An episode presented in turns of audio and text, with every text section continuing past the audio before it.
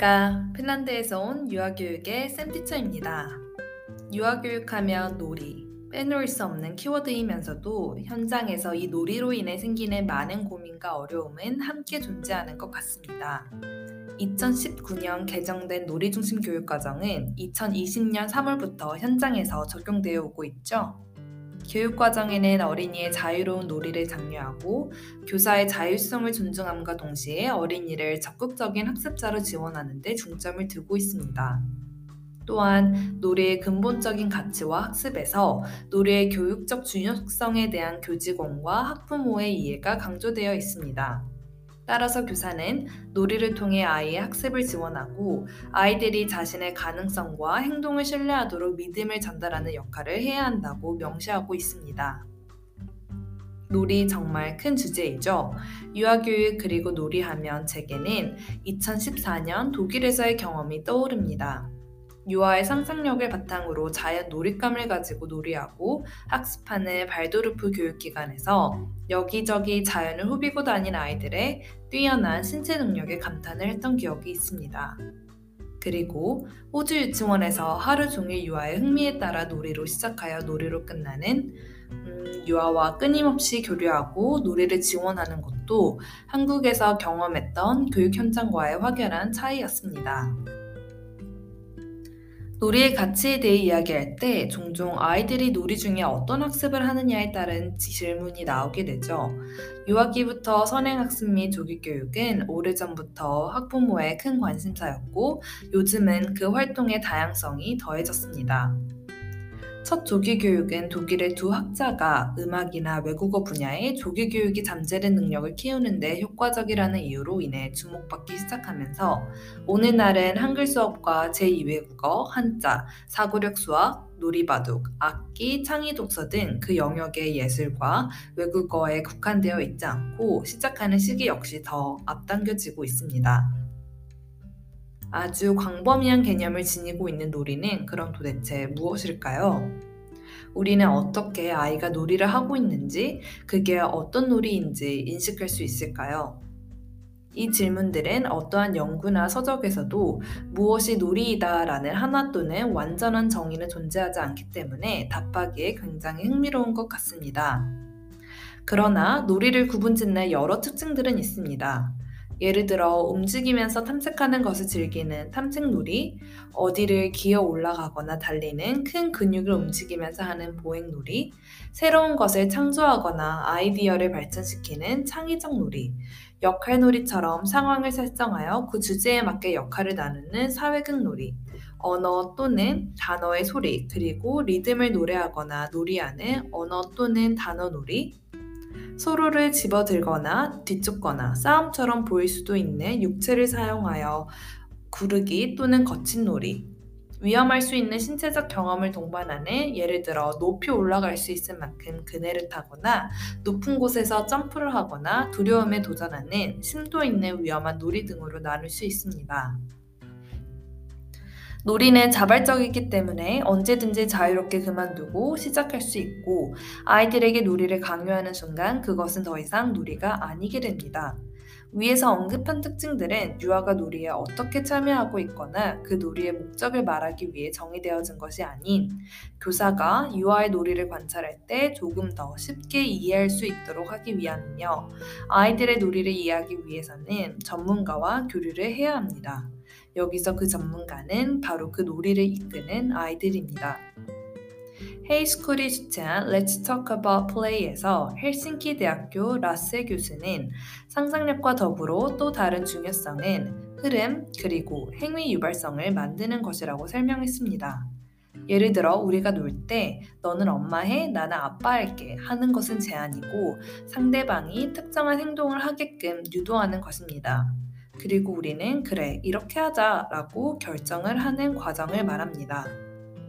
놀이를 시키면 무엇을 배우나요? 놀이와 배움의 관계성에 대해 생각해 봐야 하는 흥미로운 질문인데요.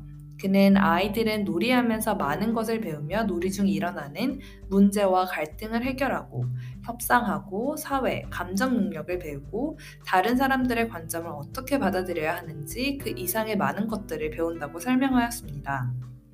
덧붙여 놀이의 목적은 놀이 그 자체로 아이들은 놀이를 할 때 본인들이 무엇을 배우고 있다고 생각하지 않으며 어른의 관점에서 그것은 목적 없는 활동처럼 보이는 바로 그것이 놀이의 근원이라고 설명하였습니다. 그럼 하루 일과를 마친 후 학부모들은 교사에게 우리 아이가 오늘 하루 동안 놀이를 통해 무엇을 배웠는지 묻습니다. 그는 이에 대해 교사가 어, 부모가 놀이의 가치를 이해하고 아이들이 그로부터 배운다는 것을 납득시킬 필요가 있다고 설명하였습니다. 대개 놀이를 통한 학습에 대해 이야기를 할 때 놀이를 학습을 위한 교육 활동으로 간주합니다. 놀이를 통한 배움에 대해 생각할 때 우리는 쉽게 놀이를 학습을 위한 무언가라고 생각하고 사람들은 목적 있는 놀이가 있다고 생각합니다. 이것은 놀이의 활동과 놀이를 통한 학습의 목표를 어른이 설계하게 되는 것으로 놀이가 아니게 됩니다. 아이가 이끄는 놀이와 비교했을 때 매우 다른 맥락으로서 놀이, 놀이를 통한 학습, 그 두 가지를 분리할 뿐만 아니라 차이를 알아야 할 필요가 있습니다. 학문적 성공에 대해 고민하는 것은 세계적인 추세로 사람들이 놀이 중심 커리큘럼을 이야기할 때 놀이를 통한 배움에 대해 이야기하며 사람들이 알고 싶어 하는 것은 놀이를 통한 읽기 능력이라던가 수학 능력 또는 과학 능력 발달이고 아이들에게 테이블에 둘러앉아 편지 쓰기, 수학 풀, 문제 풀기와 같은 과제가 주어지고 있다고 말했습니다. 읽기를 배우고 수학과 과학을 배우는 것은 중요합니다. 그러나 학문적 기술에만 초점을 맞추는 것은 스트레스를 유발하고 감정적 문제를 일으킬 수 있다는 연구 결과가 있습니다. 이 교수는 최근 아이들의 감정에 관심이 있다고 덧붙이며 우리 모두는 아이들이 건강한 정신적 웰빙을 갖기를 원하고 교사와 부모는 아이들이 진정으로 자신을 표현하고 감정을 표현할 수 있는 환경을 제공하고 놀이는 아이들이 자신을 표현할 수 있는 매체라고 설명하였습니다. 부모가 아이들과 함께하기 위해 자신의 취미나 관심거리에 데려가고 바쁘게 지내는 것보다는 유아의 주변에 있는 것, 설명하는 것에 관심이 있는 것, 대화를 나누는 것, 책을 읽는 것, 또는 서두르거나 다른 생각 없이 함께 시간을 보내는 것이 바쁜 현대사회에서 하기 힘들지만 중요한 일이라고 말했습니다. 더욱이 가장 쉽게 할 수 있는 가장 가치 있는 줄 있는 일 중 하나로서 함께 앉아서 책을 읽는 것을 언급하였는데요. 교수는 항상 부모들에게 강조하는 것은 시간을 내어 취침 시간을 가지세요. 이것은 자녀와 소통하고 자녀가 무엇에 관심이 있는지 알아낼 수 있는 가장 좋은 방법 중 하나라고 말하였습니다. 아이들이 나무에 올라가서 떨어지며 일어나는 법을 배울 수 있다고 말합니다. 핀란드 유아교육의 특징은 아이들이 가능한 한 빨리 독립하기를 지원하고 독립성과 자율성을 장려하며 시도하는 것을 두려워하지 않는다는 것입니다. 독립적이고 동시에 협력하고 다른 배경을 가진 다른 사람들, 다른 아이들과 잘 지낼 수 있어야 합니다. 그래서 이것은 독립적인 것과 어떤 면에서 높은 수준의 사회적 기술을 갖는 조합이라고 말하고 싶습니다.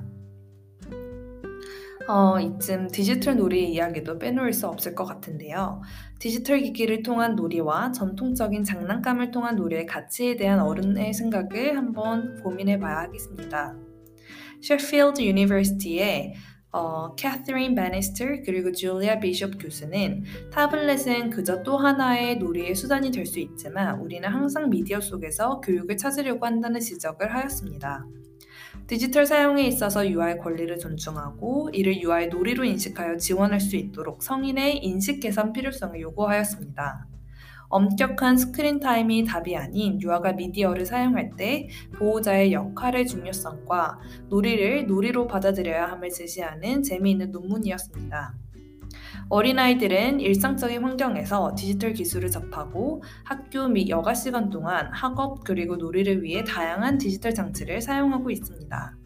그러나 역시 여전히 일상적인 디지털 통합에도 불구하고 어린이 놀이에서의 기술 사용은 논쟁의 여지에 있습니다. 자녀가 디지털 기기 사용에 있어서 부모가 이를 허용하는 기준은 무엇인지, 그리고 그러한 부모의 관점에 영향을 미치는 것은 무엇인지 생각을 해봐야겠습니다.